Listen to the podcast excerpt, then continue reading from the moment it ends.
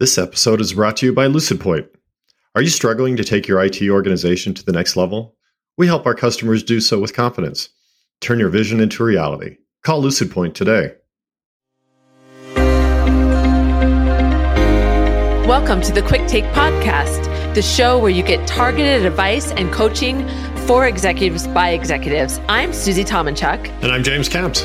Give us 15 minutes and we'll give you three secrets to address the complex topical issues that are challenging executives like you today. Hey, it's Quick Take. I'm Susie. I'm here with my co host, James. How are you, James?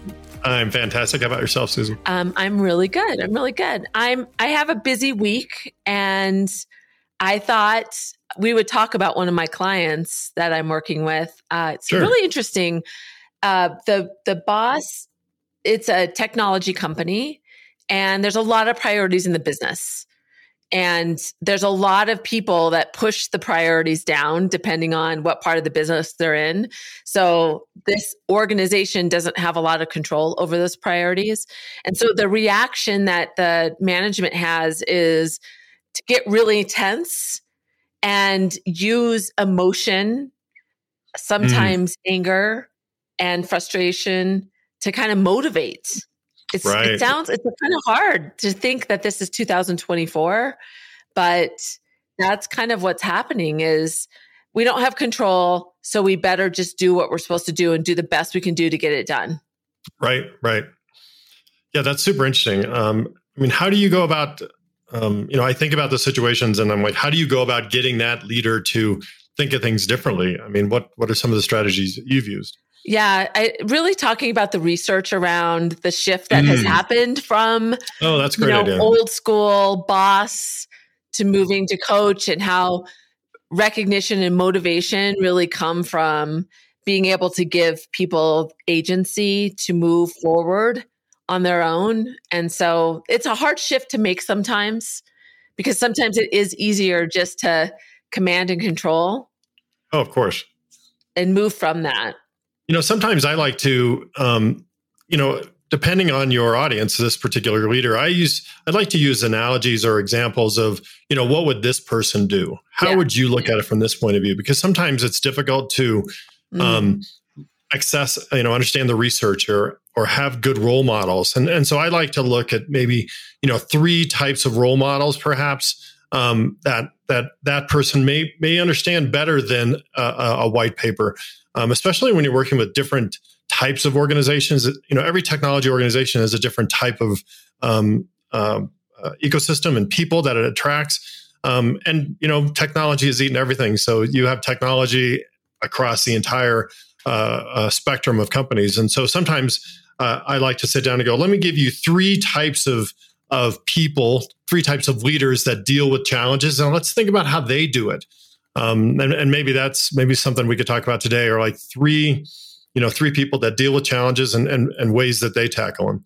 Yeah, I like that. I like that. I think the the key is to get that person to shift out of their their current situation and be able to have some distance, which is a challenge to do, but I think that's a great way of looking at it because then they'll problem solve with that persona in mind. Right, right. And so the three I always like to use, and I know they're weird because, but they're all they're they're intentionally different. Um, you know, I like to think of a uh, a firefighter, a mm. farmer, and a fashion icon. So I, I'm big on alliteration. So there's there's big three F's right there. But those three types of leaders, uh, I think, can can um, show ways that that that others um, uh, challenge uh, deal with challenges and and um, maybe help uh, other leaders uh, think about uh, what they could be doing differently. That's super interesting. So you would kind of go through the day in the life of one of those three? Yeah so let's just jump right in. So like an example would be uh, you know i always start with a farmer. You know when a farmer deals with challenges you know i always say look a farmer would just roll up his sleeves and get it done right? Yeah. and you know there's lots of examples of that. Um, you know i was coaching um, with uh, a, um, a, ceo of a company who was facing a product recall. And what she did is she actually um, went out and visited all the communities that were affected by this this recall. And by community, I meant the the um, I mean the um, the pockets of the um, of her um, of, of the country that were buying her product, so she could understand who was being impacted by this recall. And that that rolling up her sleeves, getting involved, you know, changed the attitude of the recall. Um, you know, I, I, think you've also seen, um, you know, Yvon Chouinard, the the Patagonia uh, founder. Um, you know, yeah. they had some same same problems, and and he went out there and got his um, or her uh, arms, uh, you know, sleeves rolled up, and really got involved in some of the loyalty issues they had. And I think when you get involved, and you as a leader uh, get uh, uh, in uh, in the trenches uh, and with the challenge problems, I think you're a lot better off. So um, yeah. First thing I always like to talk to people is what would a farmer do? A farmer would just roll up his sleeves and, and get involved. Yeah, I like that analogy because it really helps you visualize that you need to stop thinking about it from your perspective and, and how can you kind of get in with your other person, like get in the field. right yeah literally and figuratively right because i think it means so much when you are involved at at uh, the levels that that are much um uh, much more impactful. And sometimes as a leader, it's it's just really great to get uh, you know get your hands dirty. Yeah, and I also like that too because it it shifts your thinking so that we always see things from our perspective. But if you can mm-hmm. also, when you're making that shift, really see it from a different alignment, that can be really helpful to understand what they're going through.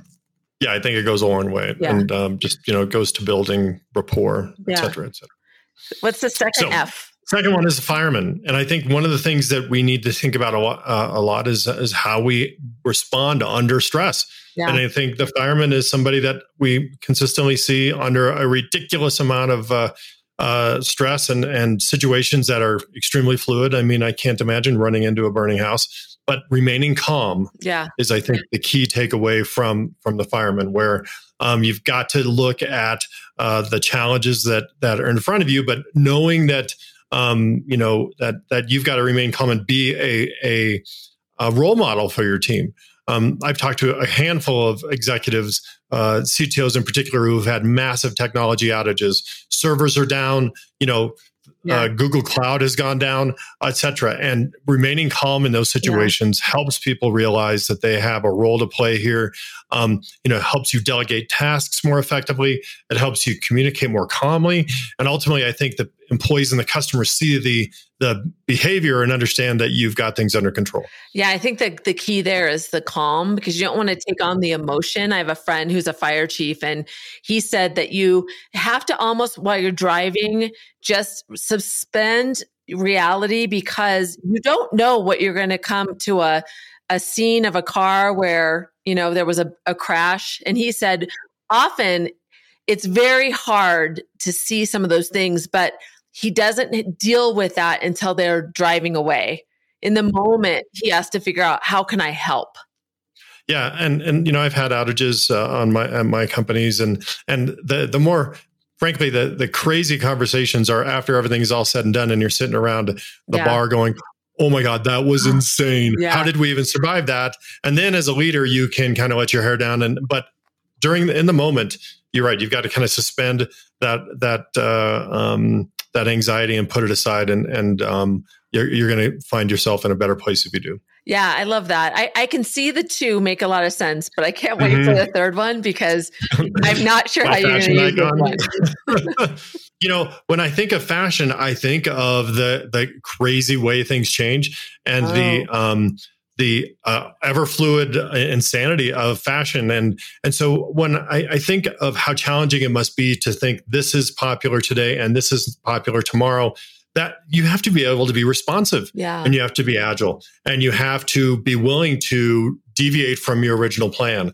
And so I think of there, you know, there are many industries and many roles, but as a, as somebody who is looking at fashion and trying to drive the way uh, that um, that those particular uh, things are looked at, you have to be um, uh, uh, able to adapt and adjust. And so, you know, whether it's a, uh, you know launching viral campaigns, looking at PR situations, you have to be able to pivot. And so, like a fashion icon, I think it's key that you are flexible and and willing to adjust.